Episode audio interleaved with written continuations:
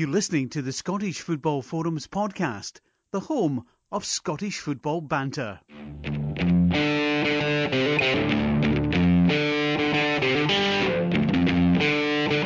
Hello and welcome to the Scottish Football Forums podcast. I'm Craig and I'm the host of the podcast, and I'm joined by Greg and John. Hello, guys. Evening. Evening. All right, good to have you back again, John. Cheers, thank you. I thought it went well last week. I enjoyed it. It was good being back. It seemed like a while since I've been on, but I was good. Ah, it's been a while, but I thought that you, you fitted in pretty pretty well. Good. You How weren't did as nervous as I was anyway back in the early How- days. How did they go down with the, uh, the faithful? Any feedback? Servers in meltdown? The server has been in meltdown. Uh, Barb's been on to me, not Barbara, Barb, and they've been saying that the listenership is it's in the thousands. I think. to be Easy. honest with you. Are. Proofs in the pudding, it. mate. See, that's Aye. Aberdeen fans for you. It's up there with uh, Grimmy on Radio 1 in terms of listeners. So I thought I'd start with a wee bit of positive news. For the first time, it took us 15 episodes of the podcast. I blame you, Greg, but it took Hmm. us 15 episodes, 15 attempts to get the charity bet in, and we've managed to do it this week. Jon Daly came to the rescue by scoring first for Rangers against Airdrieonians. I was going to say Airdrie, but it's not Airdrie, it's Airdrieonians. So uh, I was pretty pleased with that. We had £10 on him, and that returned £15. Superb. So- the, the, uh, the, the sick children of the world can sleep easy in their beds tonight, knowing that we've uh, we've raised the grand total of 15 quid, which is going to go a long way in the fight against Blunt. Well, so far, right what back- we bet? 300 Something like that. Might buy a packet of sticking plasters or something. but no, we're off the mark. We're off the That's mark. good. We're off and running. So hopefully this is us. Hope we broke our duck. Maybe it just takes us to get the first one, first one right, and then the uh, money will start flooding in. You can just imagine how excited I was when I seen Jon Daly score this goal to win the charity bet. But the thing is, I didn't see him score it. I was at Ibrox and I'd sat down in my seat, plenty of time for the half time kick off, and I had my Bovril. Yeah, I, I didn't buy a pie this time, but I just had a Bovril. And the second half kicked off, and I spilt a wee bit Bovril on my hand. So I oh, I need to get this cleaned up. So I leaned down, tried to put my cup of Bovril under my seat, then tried to wipe off the, the Bovril that was on my hand. Then next minute everyone's cheering. I look up, the ball's in the net. I'm trying to work out who scored, trying to try to look for what player was the happiest, but I couldn't work it out. I had to wait until they went and almost restarted again for the announcer to come on and say who had scored. And only then I was like, yes, finally we got. so it was a delayed celebration. And Rangers had turned on the Wi-Fi as well, which I was quite excited about. I've mentioned this how they've got Wi-Fi, so they turned it on.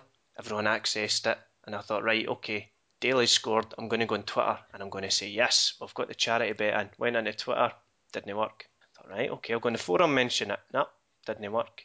So I couldn't get out to anybody, despite the Wi-Fi being turned on. I couldn't celebrate with everyone, so I had to go back to old school text. I sent the two yous and Chris a text.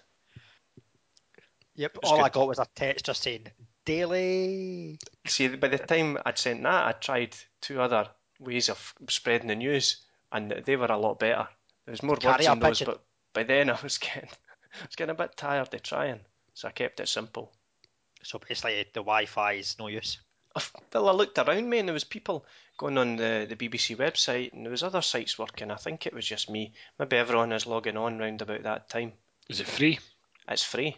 It is, which is good. They're still testing it now, still trialing, but it, if it works, it's really good. I'd imagine it'll be tough with the amount of numbers, though, at the, the, the ground. Aye, aye, you could be right, but I suppose there's professionals involved here, John, that they know what they're doing. What, profe- professionals at Rangers? What? Of course, of course. right, before we move on and discuss the Premiership, uh, we'll pick our charity bet later, by the way, for the coming week. Uh, I wanted to mention Stephen Thompson's moustache. Oh, it's quality. Horsey. You know, it's quite a meaty moustache. It's quite a wide one. I don't know if, if it's a wide mouth he's got or what, but it's it's like a was it Burt Reynolds? It's a bit like him when he was younger. It's it's a beauty.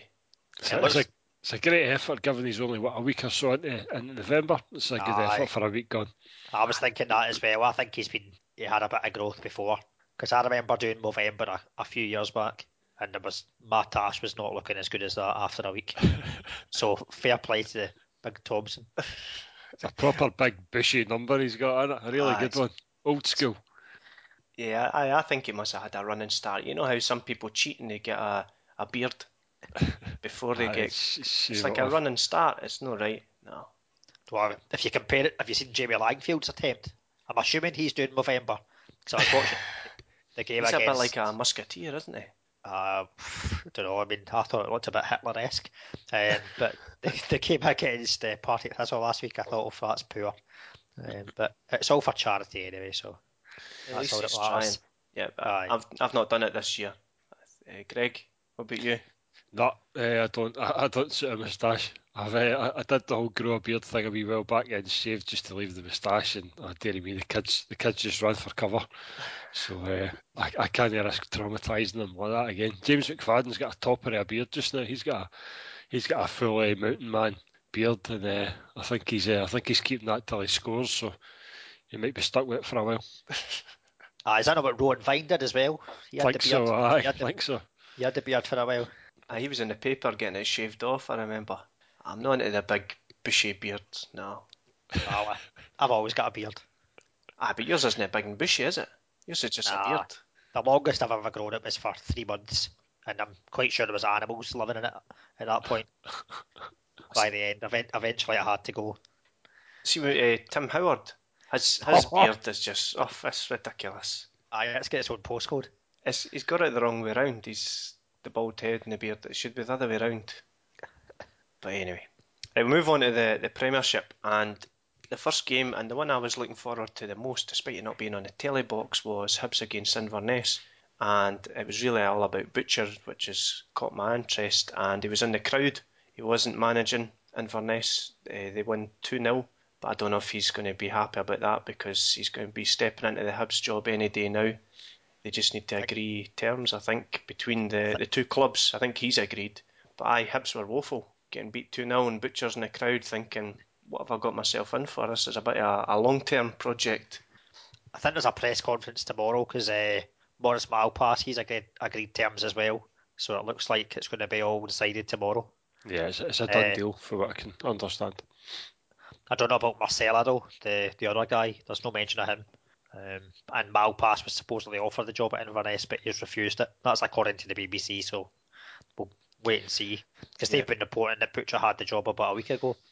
So that's what I think we discussed last Monday. Yeah, Yeah. aye, Did- they were a bit poor with that. Yep. Did you see the pictures of him um, at Easter Road? Did you see what he was wearing? Oh, His aye. flat cap, he looked a He bit like he you, Greg. He had a flat cap and a mad, like this mad cream uh, trench coat on. He looked like a bit like an Inspector Gadget trench coat and uh, an old flat cap. I thought he looked brilliant. I thought he looked at a business down the capital with some new threads. I thought he looked really Oh, looked he's the part, man. It's excellent, He's the money now. That's him sorted. I find it strange how it works in football when you've got the, the manager likes to have an assistant that he takes between clubs. Because uh, how does Malpas get involved in these negotiations? Do you know what I mean? Butcher's obviously running the show here. He's the one that's the, the target man for Hibs. So Malpas just kind of needs to accept, really, that he's going to be leaving. I know you mentioned there that he'd been offered the Inverness job, but that kind of thing does it rarely happens. They, they often move on with the manager. It happened at Motherwell when Butcher left for uh, Butcher left for Sydney. Uh, Malpas was given the was given the Motherwell job, and uh, oh my, it lasted about three months. He was absolutely rotten before he was before he was hunted. So uh, I think I think that's maybe been a factor in him not taking the job at Inverness. I don't think he enjoyed his spell at Motherwell. It was one of the reasons it looked as though he didn't. He really wasn't comfortable being the, the sort of main man, the front man. I think he prefers being the, the sort of guy in the um, the guy in the shadows doing the shouting and balling on the, on the pitch. But it's a right cushy number, really, isn't it? Assistant manager, it's an absolute doddle. We were talking you don't- about this, uh, saying how how difficult it would be to be an international manager and an, especially an international assistant.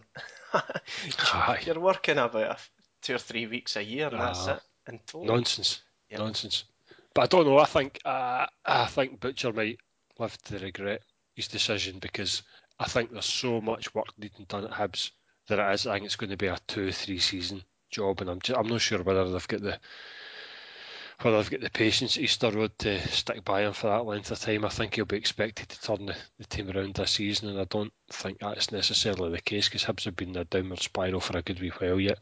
And doubly surprising he's, he's walking away from um, one, one of the best sides in the in the Premier League as far as I'm concerned. Inverness are playing some great football just now, so there's a real there's a real element of gamble in it for Butcher. I was kind of surprised that he, he took the job, to be honest. You wonder whether in January there'll be a or there'll be a clause that he's not allowed to go back in for Inverness players. Mm, you know how that, that, that, yep. that always seems to happen, but I'd imagine there'll be a few Inverness players probably out of contract at the end of the season because they didn't go on a, kind yeah. of one year contract or two year contract and I think Billy McKay was linked with Hibs before in the summer. Anyway, I mean that's all going to be an obvious target. Is McKay? Aye, Hibs, Hibs, double figures Hibs, already. Hibs need a clear out. There's, there's uh, Fenlon's went and signed all these guys for the lower Irish leagues that are just absolutely rotten and there's there's too many in there that are kidding on their football players. And that's that's the problem. They need to clear a whole load out before there'll be any more coming in because well, Hibs are all right money wise. I mean they're not exactly rolling in cash either. And if they've signed up players and spent most of their, their playing budget already, I'd imagine they would have to ship one or two out before he could uh, bring any new faces in. So um, I I think I think he's got a real hard hard job in his hands here. And I tell you what, there'll be one or two folk in that Hibernian dressing room quaking right about now because after the performances they've been putting in recently, I don't think Butcher will leave them in any doubt as to what he's uh, what his assessment of the current squad is. Must be difficult for Hibs. Uh, the the payoff they would have inevitably had to give Fenlon, and then they're talking about between 100 and 150 grand to get Butcher yeah. in. That's a lot, a lot of money. Yeah, and now they're potentially going to have to splash out for faces that Butcher wants in. Aye, it's uh, and with the crowds dwindling at Easter Road as well. It's not, it's not as if it's. Uh, I mean, Hearts are going the opposite direction. They're managing to pack the place out every week or so, whereas Hibs are, are just gradually, gradually losing supporters every week. So I can't see the, the income stream being huge down at Easter Road, but I'd imagine there would have to have been some sort of provision given to Butcher and his his his, um, his signing discussions that he'll be able to bring in one or two players because that squad are in there just now are chronic. I wonder who got the Inverness job. Craig Levein was uh, was the big tip according Aye. to Bookie earlier on. All right, well I've not heard that. I was uh, the Kenny Shiels was uh, the name I was hearing. Craig Levein is seemingly odds-on favourite now to get the job, and that's that just came right out of left field earlier on today. So uh, wouldn't surprise me. Wouldn't surprise me if Levein gets it. It's an interesting job for him to take though. After the the high of the Scotland job. He's not get any offer. He's not get any option really, though, is he? Because I mean, who else is who else is going to gamble in Craig Levein just now? He had an awful spell as, as national manager, an absolute disaster. And uh, I mean, Dundee United he did reasonably well, but again, nothing nothing spectacular. Before that, his managerial career was checkered at best. So he's kind of he's drinking last chance selling as well here around Inverness. If he doesn't make a a success of Inverness. He's out this year. The, the, the, problem I think he's got is I think Inverness have maybe, I think they're probably about as high as they can go. I think Butcher's got them punching above their weight consistently. So unless Levein can keep that level, can maintain that level, then everything after that just looks as though he's been a bit of a failure. Yep, I think that it's going to be really difficult for them because, as you say, they're punching above their weight and they have so many big clubs round about them that yep. are underperforming. Yep. And uh, I'd say Dundee United in that, despite them humping a, a woeful Motherwell at the weekend, but then Aberdeen as well. Aberdeen are looking like they, they could become that second force again. Yeah, yeah. I just yeah. as long as you don't have to play Hearts. That's it. That's it. I mean, aye, aye. We'll move on to that game, John, because Hearts hadn't won since the last time they beat you. Aye, uh, Hearts terrible. Are, Hearts just seem to be one of our bogey teams. I'd, I'd mentioned in the forum I think on Friday night or something like that, that we've got a dreadful record against Hearts in recent years. Um, I think at one point we'd gone something like seven or eight games without even scoring against them. Never mind getting a win against them. And to be fair, though, I watched the highlights last night on Sportscene or Sunday night. No, Sunday, that was last night. I and it wasn't like we played badly. We created plenty of chances. Um, turning point definitely was Barry Robson getting sent off, um, and after that, kind of Hearts seemed to use the extra man and kind of hit us in the counter three times. Um, but I'm, I'm not too disheartened because, as I said, by the highlights from the highlights, it looked like we played well because never took our chances. So, aye, one of those things. still, justice with McGinn miss, missing a penalty. I say missed, but Aye. saved because that was never yeah. a penalty. no, never. And the, the one we got, I think, was possibly questionable as well. Um, I see McInnes is saying he's kind of wasn't happy about the decisions, decisions, but I think we were probably quite fortunate to get the penalty that we did. The Um, one that hit the, the defender's back, that's the kind of defending I do, eh, Greg? I turn my Definitely. back on shots. Turns his back and everything. All I need to do is, all I need to do is look as though I'm shaping to hit a shot and he turns and covers away like a wee girl. I just skip past him. Well, well, you say that, Greg. It was all okay. It was all accurate until you said you skipped past it. Even with my back turned, I still tackle you. Ah, your arse. I was interesting to see Robson get booked for encroaching on the free kick. I, I can't remember the last time I seen that. Uh, I've seen players get booked for standing over the ball, players booked for as the ball's about to get kicked, sticking their leg out and blocking it. But I can't remember seeing a player get booked for rushing out from the wall and hitting it. So, well, unless he, unless for some reason the referee thought he'd handballed it, but I don't think he did. Yeah, I'm not, thought I don't think done. I don't think he was booked for that at all. I think he was booked for looking like a 40 year old housewife. That's what he was booked for. Not the David encroaching. The referees had a look at him and thought, what's going on there? That- Get that's looks in like the a rule book. That's in the rule book, Greg. I looked that up. Ah, section 4, paragraph 12. He'd Nice. come on as a sub as well, Robson. So he'd Did actually he? come on, on as a sub, get booked, and then get the, the red card. The red card, I thought was, I don't know, It was a booking. was- the second I one think it was a definitely booking. Yep, yep. And I think it's foolish. I think he must have forgotten he was already booked. It's one of those that you see all the time. A professional foul. Aye. So, Greg, we went for Dundee United in the charity bet, Hmm. and they came up trumps, but I didn't think it was going to be so emphatic. As exclusively tipped by myself uh, a week ago today, you were getting 2 to 1 in Dundee United to win that game. And to be honest, it was 4 going and 14. Um, I mean, we had, we had three defenders out for a start, which which never really helped our cause. But even that aside, I don't think, even if we had a full squad, it would have made much difference because Dundee United were um, they were excellent on Saturday. That's the first time I've seen them this season live, and uh, if they can if they can maintain that level of performance and do that every week, I think they'll I think they'll certainly be very good um, very good chance of finishing second. And maybe even, you know, depending on Celtic's results, actually start pushing them for the for the top of the league. The only problem with Dundee United is they haven't got off to a great start, so they're kind of already playing catch up in one or two teams. But I was just really impressed with the uh, the forward line on Saturday. Guys like Mackay-Steven, um, Gauld that plays in the middle of the park, uh, Big Ciftci up front as well. He was he was a handful too, and they took their goals well. And aye, to be fair, they could have had another two or three easy after that. So we escaped with a four nothing. To be honest, Gauld. it could have been a lot worse. Gauld and Souttar signed new deals with United as well till 2016, so that's positive for the club. Gauld looks really good. Big uh, Big Cummins clattered them after about ten minutes, and it's one of these you're thinking, "Oh, your beauty, that'll be him at the game now." You know, getting hiding. But no, no, but if it, he just he, he just ran riot in the first half. Mackay-Steven as well. I mean, he's been, Mackay-Steven's been doing that for seasons now, so it's not a big surprise.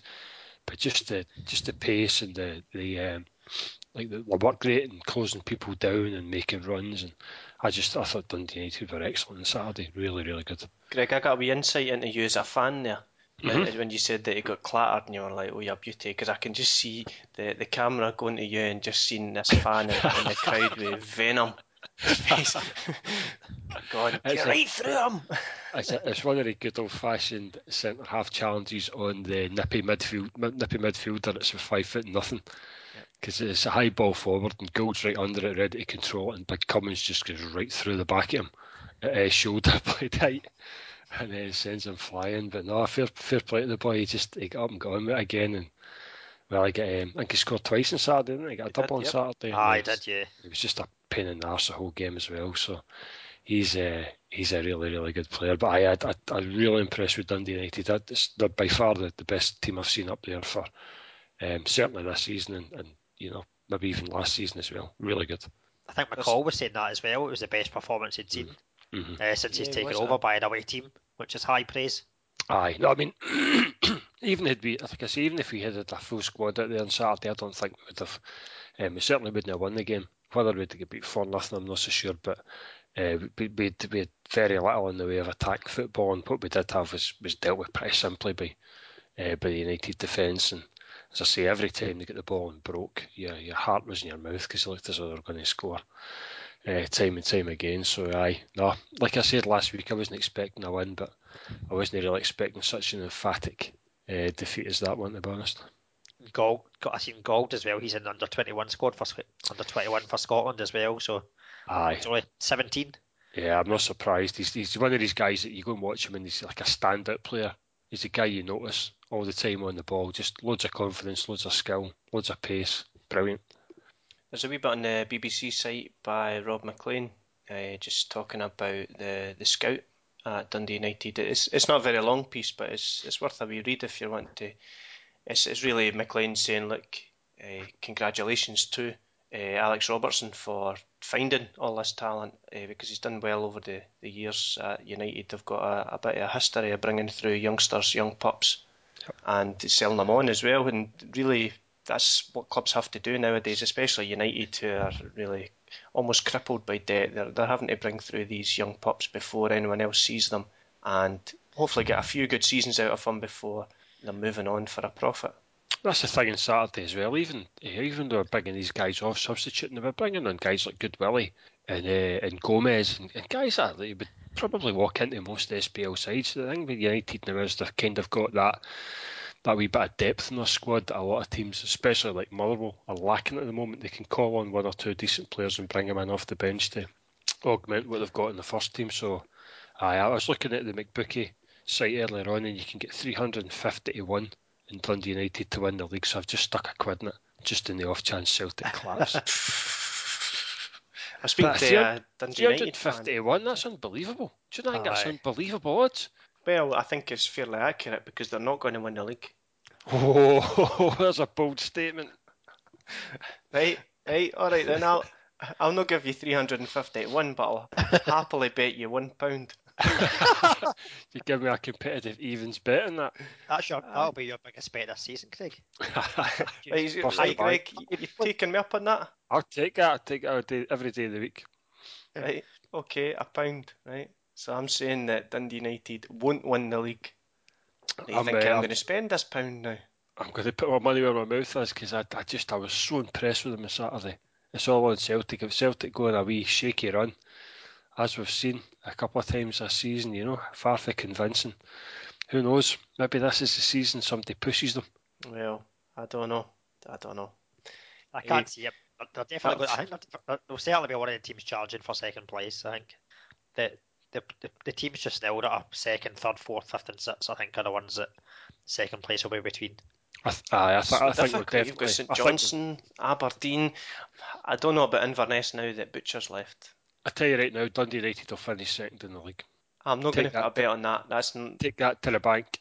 That was it. Was like taking taking money off you for the. I was ran out of an analogy there. But candy, for, candy for a baby's the analogy you're looking for. Something like that, yes. Aye. Candy Aye. or sweets because we don't live in America. Something. or taking sweeties for our babies, maybe something else. Welcome to the soccer podcast. That's it.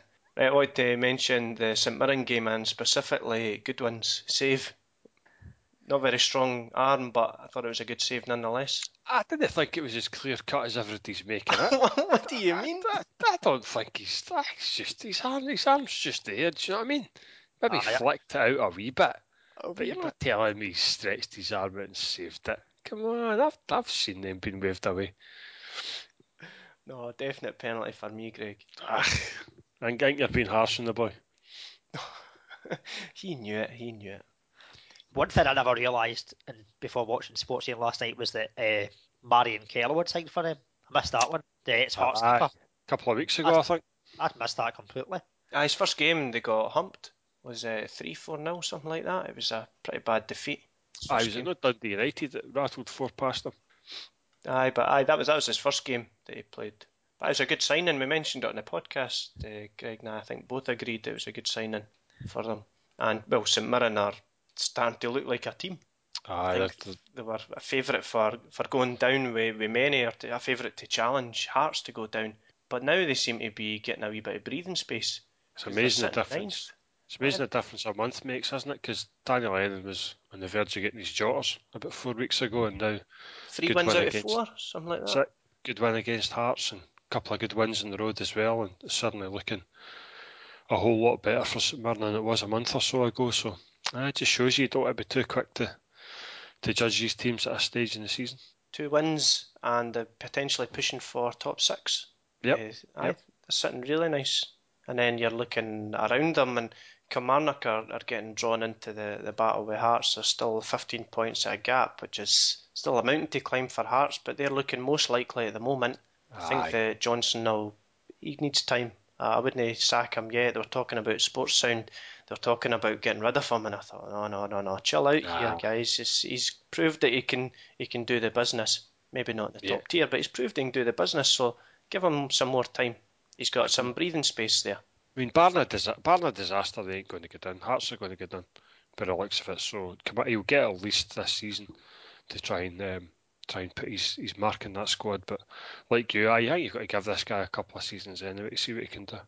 I think the big problem though at Kilmarnock is that a lot of the supporters never wanted Shiels to go, and Yeah. Johnston has kind of gone completely in a different direction from what Shiels was doing. But in terms of Shiels was obviously bringing through the youngsters, playing them. Whereas you look at the team Kilmarnock are putting out now, and it's it's an experienced side. They, they kind of the, the youngsters all seem to be on the bench at the moment. So if the Yeah. fan if the fans start and get, I mean the fans already are wanting Johnston out, like as in the chairman. Mhm. Um, so if results continue as it is, it, it might not be good for Allan Johnston.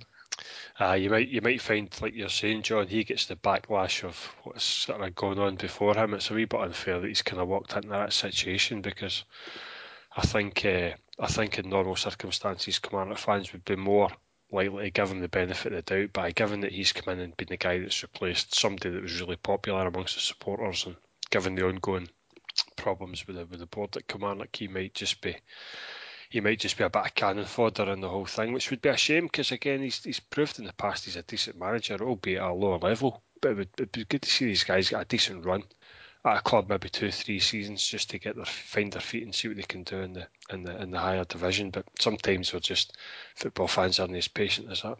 Yep. And St Johnstone got the, the big win there against Kilmarnock, and St Johnstone have got the, the best start to a season for almost 40 years. Yeah, I mean, I, I can't believe we never we never took St Johnstone in the bet. What were we thinking of by not take, either taking St Johnstone or taking Inverness in that bet last week? Two of them Well, who was it that stick-ons. picked East Stirling? It was somebody on the forum, wasn't it? Somebody it? in the forum picked that and, and sank the bet because otherwise, if it'd gone for somebody like St Johnstone, that'd probably been even money there or thereabouts. That that bet would have romped in. I know, I know. Aye. I'm going to have to find out who it was on the Yeah, forum that punish went for East Stirling. Punish them. what kind of punishment you got in mind, Greg? Some lines, send them some lines to do, and they type it out fifty times and send it back. No, that's if they're good. They get lines. Yeah, the Ross County Celtic game, and I wanted to mention the the Poppy farce. I don't want to go into it too much because I, I, I don't really. I think it's a bit tedious to actually discuss whether oh should they wear a poppy, should they not, should they have a minute's silence, should they not. But I just wanted to mention how farcical it was that Ross County, nobody at Ross County knew what time of year it was. Nobody thought should we have a one minute silence. It's I just can't believe it. It's not. It's not farcical. It's just um, Ross County committing telling barefaced lies. Do you That's think what so? it is because there's absolutely no way in this planet. Put it in this perspective. If I was going up to the game on Saturday, I was taking the boy up to the game on Saturday, and I knew I didn't know what Motherwell were doing then. But I said, I said to him before the game, I said, "Oh, probably be a minute's silence before the game because it's a Saturday before Remembrance Day. So they usually have something. Every club has something the Saturday before Remembrance Day. So I said, you know, keep your mouth shut when the minute silence is on. You're telling me there's nobody at Ross County that even crossed their mind that there might be a minute's silence. See this crap they're coming out with saying, oh, it was um, it's a change, it's somebody else, it's a change of staff, and that's how it never got organised. It's as if there's only one thinker there, isn't it? Utter rubbish. job. And all this nonsense about saying, oh, well, we didn't have it planned. Do you know what you do? You go and say to the referee, look, any chance you can blow for a minute's silence before the game, and you say to the boy in the tannoy, look, any minute, you, any chance you can announce that before the game. Utter, utter lies. coming out and saying that nobody thought about it or it was an oversight or anything else. I, I don't know why they did it, but I don't I don't believe Ross County for a second. No. I, I saw last night last night in Sportscene it only seemed to be Aberdeen and was it yourselves, Motherwell? Motherwell, that yeah. had the silence. I don't think any other team in the top division had one. Is that? I, I don't think Hibs did. I don't Yes. think Hibs did. It was only two in the top flight. Uh, Rangers had one. Uh, Rangers had one that was they, they came on the tannoy and said that there's going to be a, a, a loud noise to signal the start of the minute silence, and it was a cannon that went off and like an artillery cannon, and I'm telling you, everybody jumped. Spilled way it- The way it, the way it echoed round the stadium, it was pretty loud. Despite being warned it was going to be loud. Just got a expect like a like a big pop and one of the flags come at the end of the cannon with boom on It it. was, I thought it was going to be like a gun. I didn't think it was going to be like that. It was like an explosion. There was a guy behind me saying, "It's pointing right at us." That's point right at us. Who did you think was going to think someone was going to get get you? Ah, it's a bit of worry, especially when it went off. It was so loud. I thought it was game over. Aye, but Ross County, I don't, I don't know why they didn't decide to have a, a, a silence. I don't really care why they didn't decide to have a silence. But coming out with that nonsense, I'm sorry. That's I don't, I don't, I don't believe it for a second. Uh, so it was Celtic stepped up their game. Uh, Van Dijk starting to get the goals, two goals. Uh, looks a really good player. I like I like a defender that that wants to play football, and he seems to be the type of guy that just goes a wander sometimes. The amount of times I see him at the edge of the box, uh, he scored was it two headers this time, which is fairly standard for a centre half. That's nothing special, but it's the fact he likes to come out for the centre centre half position and go and try and join in attacks. And Definitely. see when he gets put up front as well at the end of games, he's like a magnet. He's a bit like uh, Jon Daly or Gary Kenneth, uh, Dundee United. That you just ping a ball and he's going to be the one that headers it. Doesn't matter who's in there with him, he's going to header it, and that's a brilliant talent to have. Brilliant guy to have in the team, especially when you're chasing a game. Get the long throws, maybe Adam Matthews or something, or the, the corners coming in, and he'll win it. With Van Dijk, he's not really sure where he's putting the ball. Apart from his goals, he likes to get ahead, but he's not he's not trained as a striker to knock it down for somebody. But at the very least, he's he's winning the headers. I think Aye, he I- des- Sorry, on you go, John. uh, no, uh, I think he deserves a lot of credit in terms of the age that he is that he's come in this year. Previous seasons, Celtic have been kind of criticised for their defensive performances, whereas we've not heard as much of that this season. Um, he seems to be a kind of steadying influence in Ambrose as well. It seems like they're Celtic are looking a bit a, a lot stronger defensively this season as well. I agree, I agree. You compare him with Ambrose, and Ambrose likes to go and do silly things like take players on, but he does it when he's the last man. He did, to me, he goes a wonder when he shouldn't do it. Whereas Van Dijk seems to be a bit more canny with it, a bit more sensible, and he's a, he's a young guy. You could kind of let him away with being silly, but he isn't.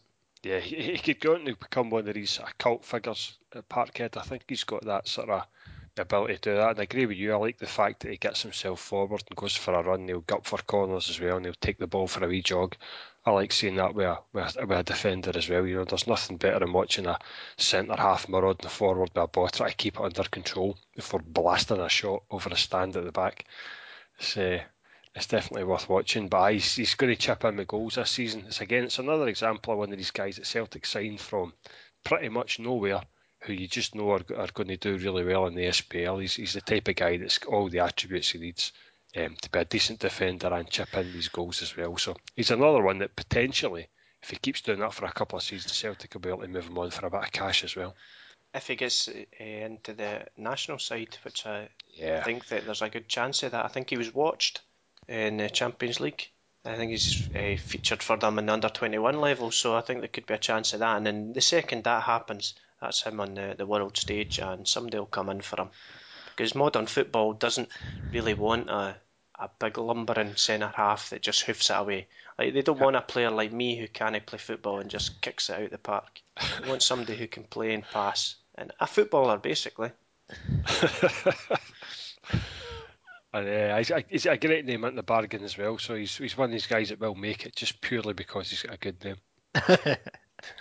Well, Virgil. Well, I was no, I was it's one of these proper footballing names, you know.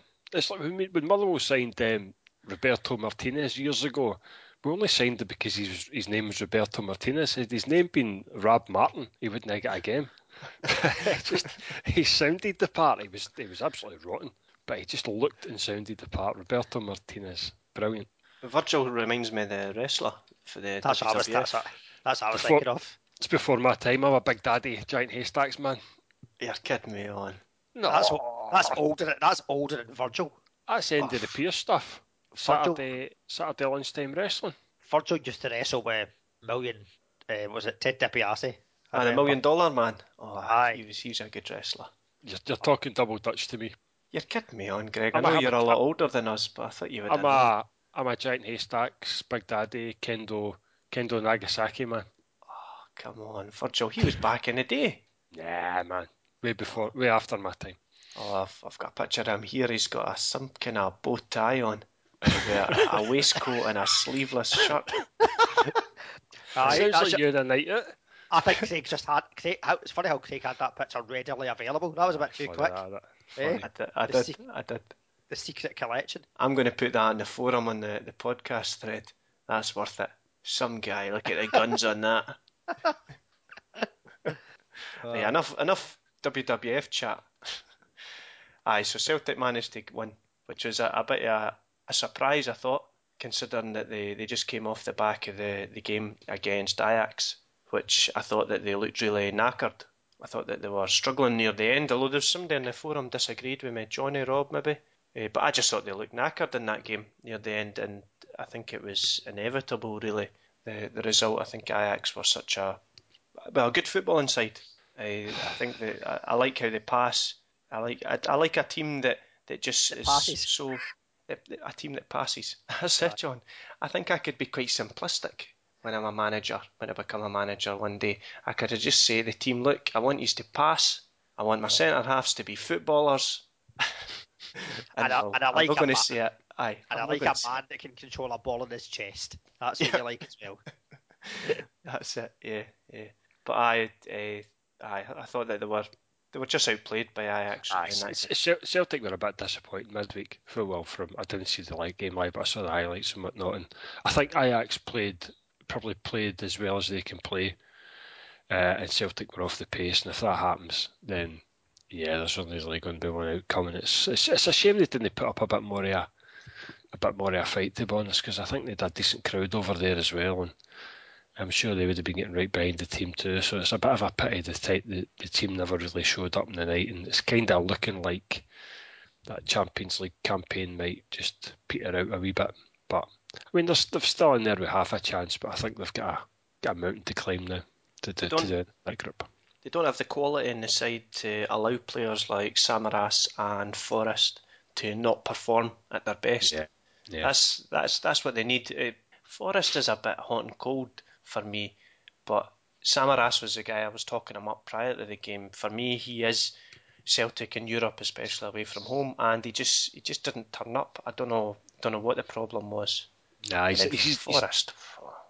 Aye, Forrest was howling, but uh, Samaras is that he's that crucial out ball in Europe. He's, he's if you put him up that left wing and get the ball to him, he takes the pressure off midfield and defence for a wee while as well, which you need European football, and you need it against a side that are going to pass the ball about like Ajax can do as well. So if he's not retaining that ball and taking it for a run, then he just finds himself under pressure for, for most of the ninety minutes. And aye, I mean Forrest, that chance he had where he was where he was running through, now he's got to do is really square it and just made a howling mess of that. I think that's a summed summed Forrest night up for him to be honest. Do you know he seemed to run out of ideas, and for mm. somebody like that who will do that many times in training, many times in a game, he's, eh, especially in the Premiership when they're dominating, he should know what to do.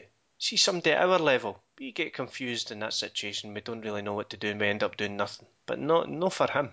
That should be Aye. second nature. He shouldn't even think about it. It should just happen. You're right. It's almost like he was caught in two minds a wee bit, which is surprising in that situation because there's only one thing you need to do, and that's slip it through, slip it in the middle, and it's a it's a really good chance. But aye, so I think it's maybe an opportunity miss for Celtic because, um, as I say, it's leaving them a bit of a, a bit of a mountain to climb now. Yep, and a wee bit of trouble as well. The the night before and on the night, and well, I don't know what to make of it all, but I think that some people need to stop saying that it was uh, provocation. I think they need to see that there's blame on both sides.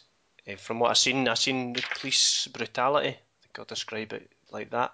And I've also seen some idiots, for, uh, Yeah. Celtic fans, attacking a tram. So I don't think Yeah. that either side can turn round and say that they're blameless.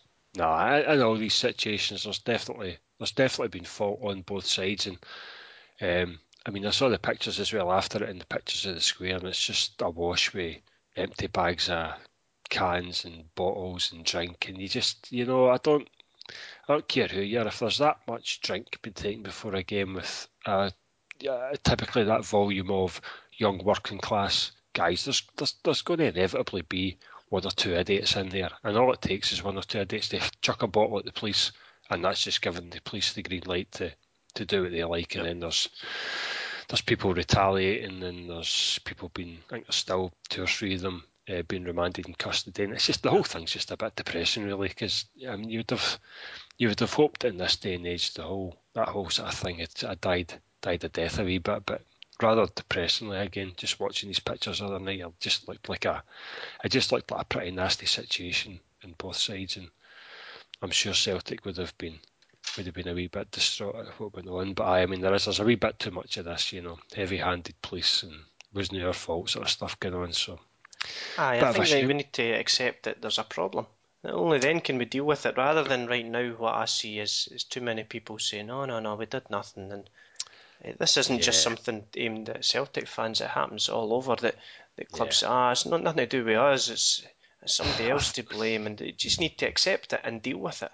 I think as well the, the Celtic fans have maybe been a wee bit naive in that sometimes when Celtic go to grounds in Scotland, there's such a there's such a high volume of support there that they generally outnumber most of the home fans, and there's generally more of them than the police or the local fans or anything else. So they kind of get away with sort of pretty a pretty light hand in terms of policing because all the police want to do is get them in the ground, get them out, and get them home again.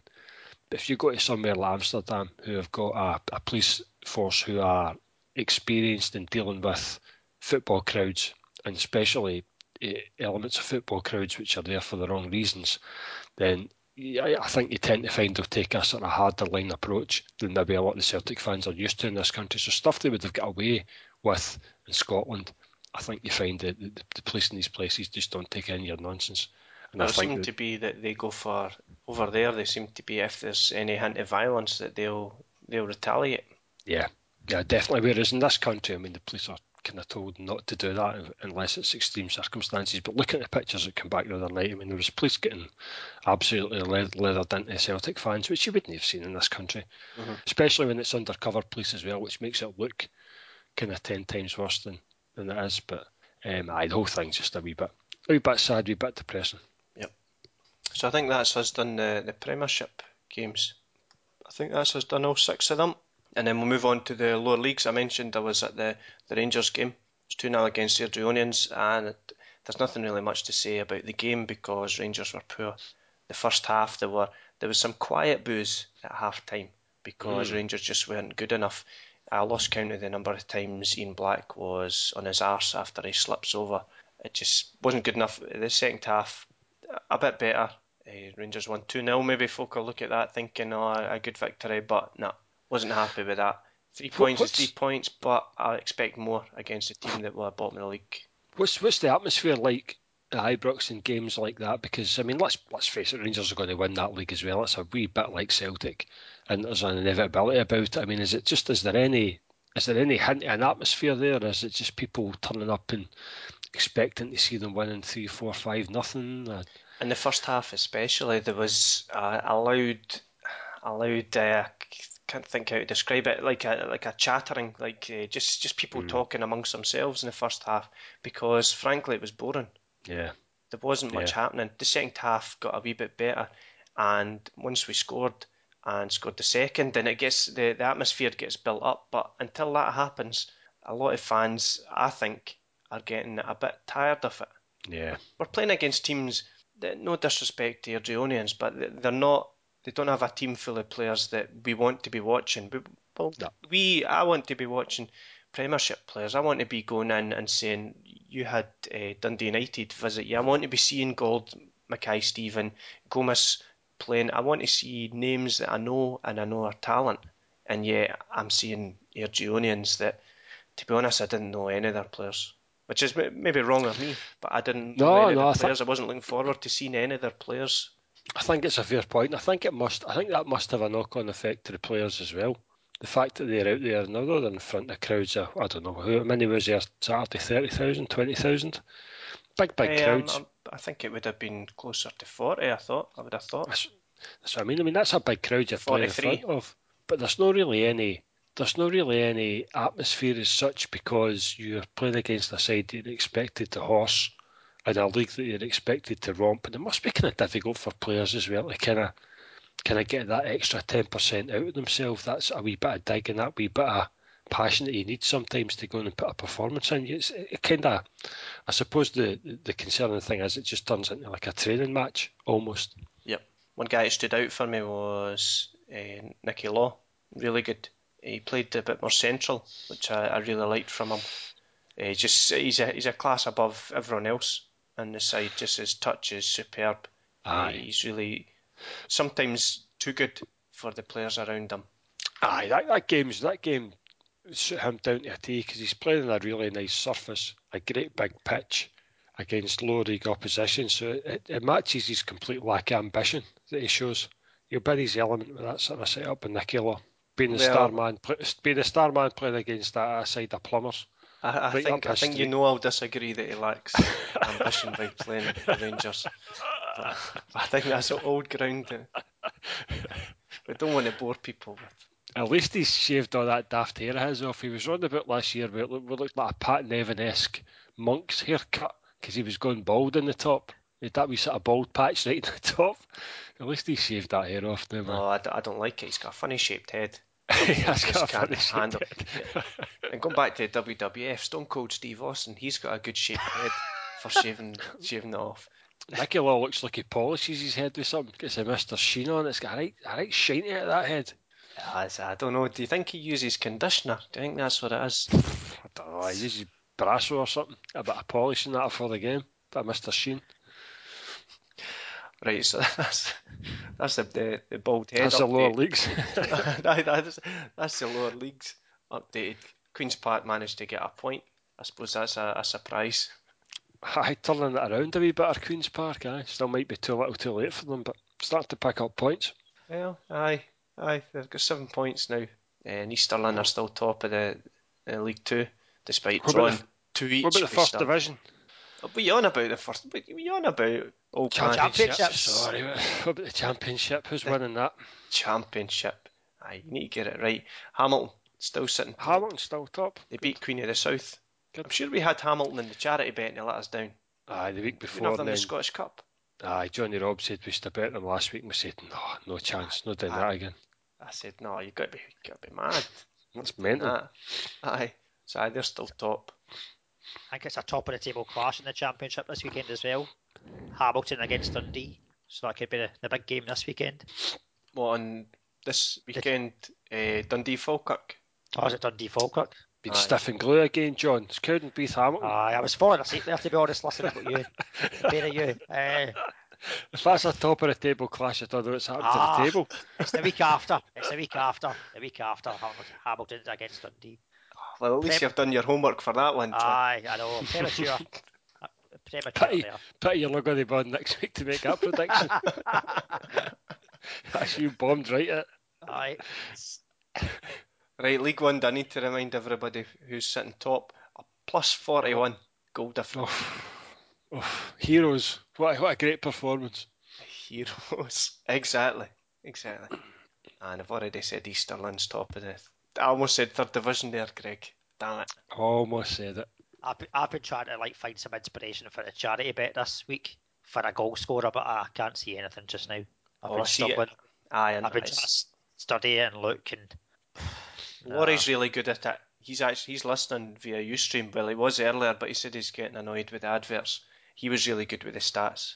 He he came out with this. This player scored first 33 times in his career. He's scored first three times when he's played as number nine. I've got a Twice pos- as there's number ten. Aye, there's one stats. possibility. One Right, right. possibility Go for it. could uh, is it Alan Russell for Queen of the South? They're playing bottom of the table, Morton, and he scored seven goals this season. Start, Mhm. but then but then Queen of the South are in eighth place, but they're at home. That could be a possibility. What are you thinking about that, Greg? I, I listen. My picks have been horrendous this season, so I'm happy to go with whatever logic John I'm- applies to this because it's it can only be better than what you and I have suggested over the last 15 weeks. And then we'll go back to Jon Daly when we Yeah, when back to Big John. are playing. Yep. Right. But we'll go Russell because Laurie mentioned Russell when he was on. Right. So Russell Queen of South to score first against Morton, Morton. Right. Okay. So that's ten pound courtesy of McBookie. Put that on. Russell to score first, and I don't have the odds right now, but I will get the odds later in the week, and I'll mention on the forum and I'll tweet it. McBookie kindly give us another ten pound bet to put on uh, a double, and we'll see what we can do with that. It's international break, so we only have games in the Championship, League One and League Two, minus Rangers. So we need to see what we can do here. Uh, oh, we also have St Mirren against Ross County. They play on Sunday. That's the rearranged game, I think. If I remember Aye, that's aye, that the must be the with one that the, the waterlogged rained off. pitch. Eh? Aye. When's the um, when's the other uh, Ross County game rearranged game? The Inverness game has that been I'm the not one sure. with floodlights? Yeah, I've not seen it. Not seen it mentioned. I've not seen anything either. I'm just trying to have a wee look and see if I can find anything. I wonder if they'll reschedule that for the TV because it was it's a TV game, wasn't it? Yeah, Yeah, I don't know if they should get it as a freebie or not. I'm not sure how the Mm. TV deal works. Yeah, I don't know. I can't see anything just now. There's nothing arranged before the end of the year anyway. Right. Right, I've got a match for us.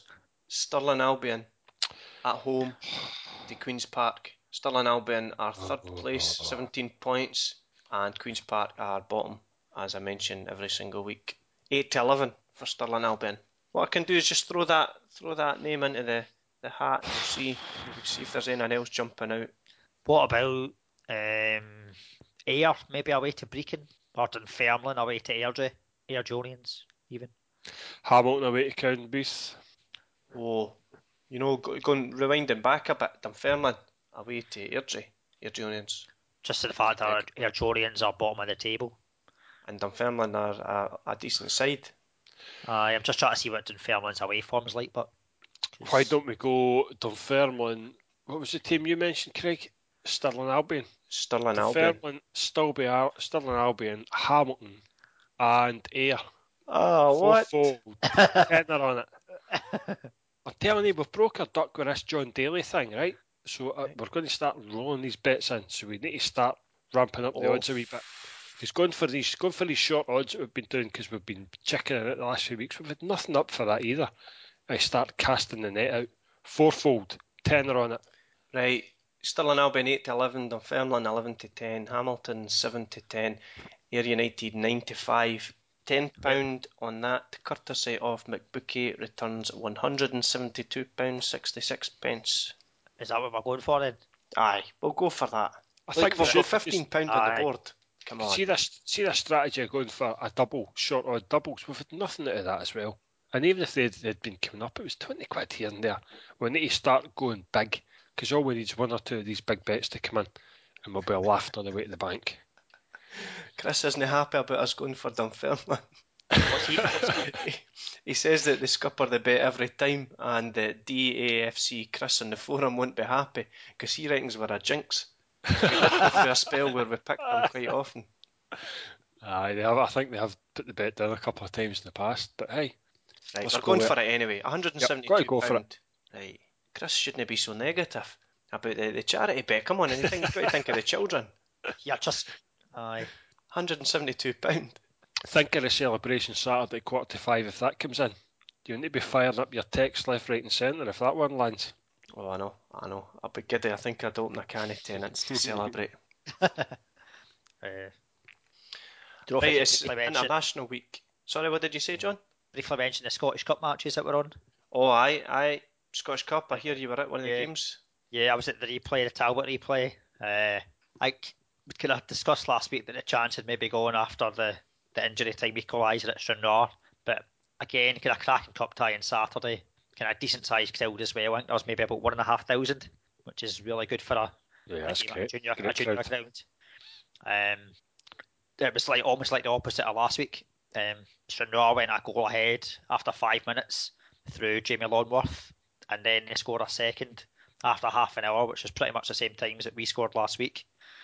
Um, but first half, we of created chances. It was one of those days where you just you had a feeling that it wasn't going to happen because we had two cleared off the line. Keeper made a couple of smashing saves, top corner. We had a kind of open header as well. Um, couldn't get a goal before half time, but then second half managed to get back into it. Uh, James Latter scored. Um, that took us to two one down, and then Gormley got us back to two all. And at that point, it looked like we were the team that was going to win it.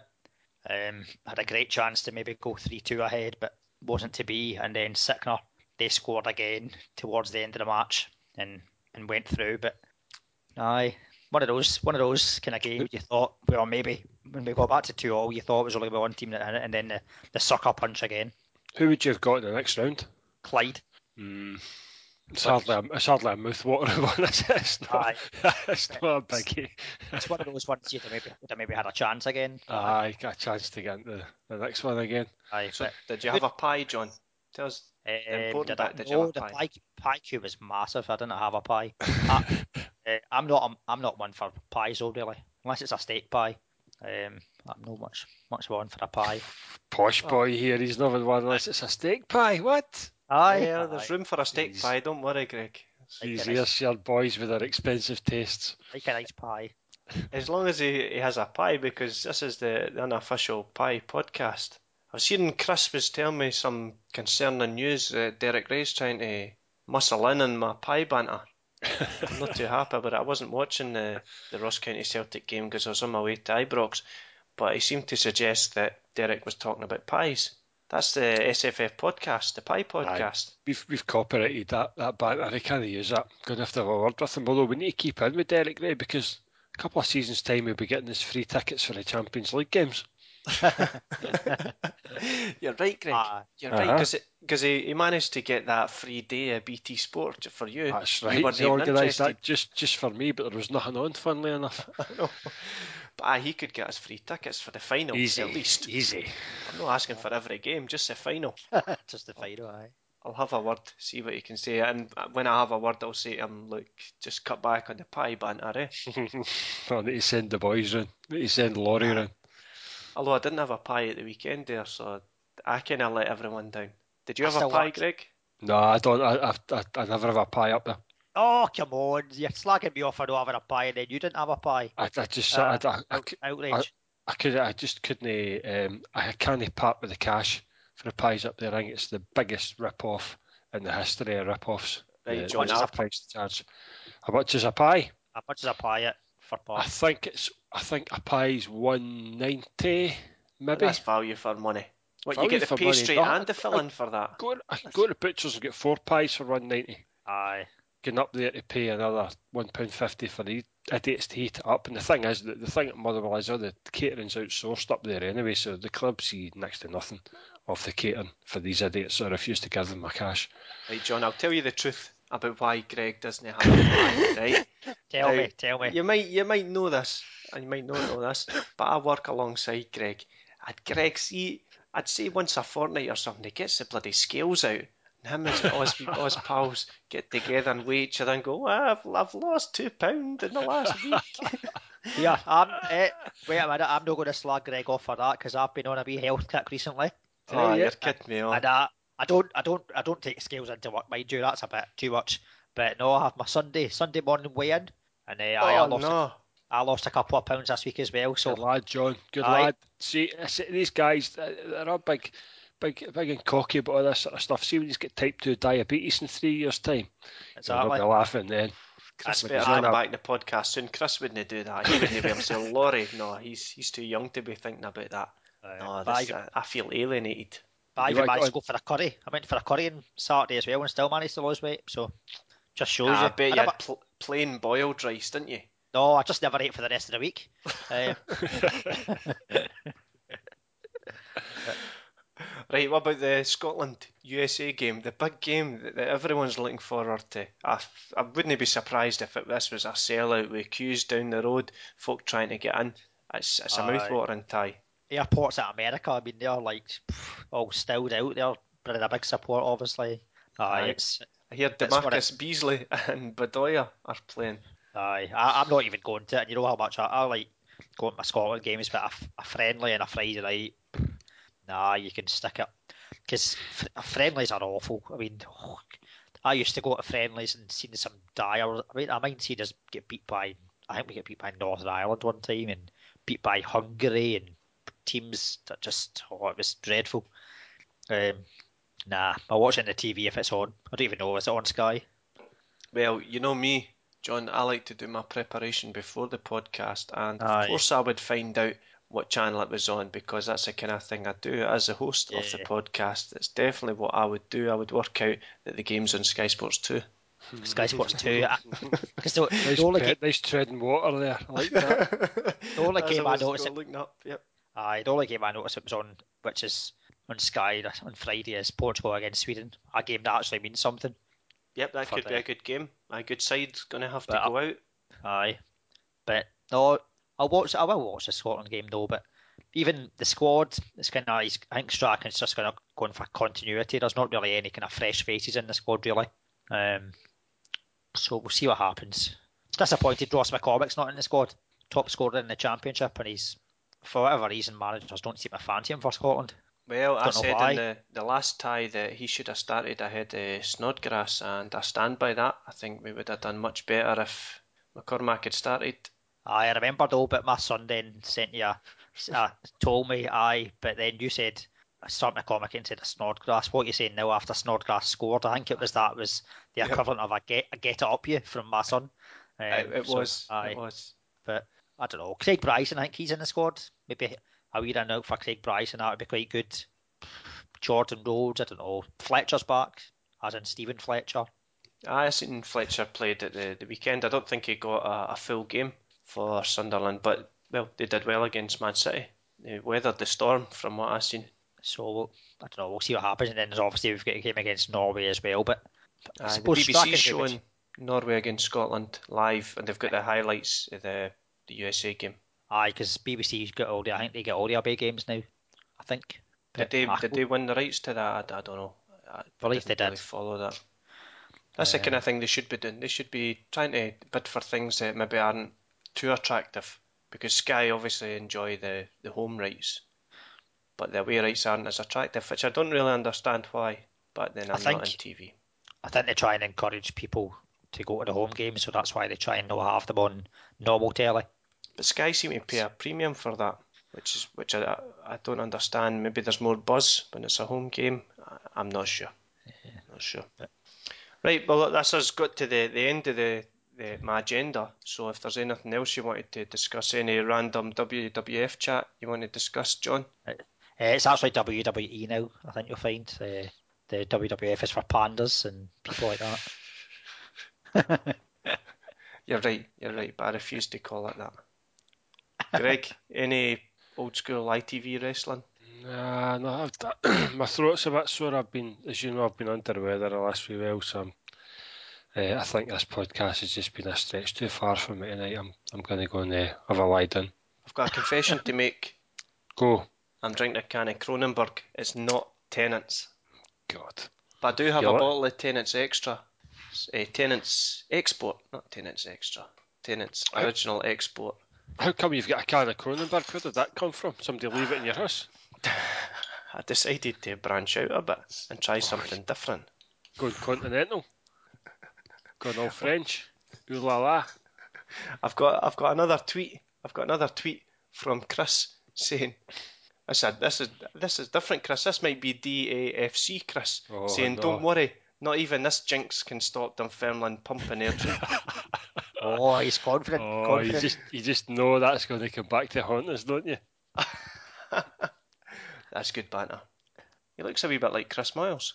Maybe it is Chris Miles Maybe it is. Undercover. Right. Right, I'm going to go and I'm going to enjoy the rest of my Kronenbourg and the rest of my Tennent's Original Export. Mm, lovely. Right, and I'll hopefully speak to you both next week and see if we can persuade Chris to make a, a return if he's not playing with his Python again. He sent me a picture of it and I was disappointed. Wasn't it Oh, what I I'd think- hoped? I think we should end on that note, definitely. Uh, Right, but thanks for coming on. Thanks for listening. cheers. See you later. See you after. Bye.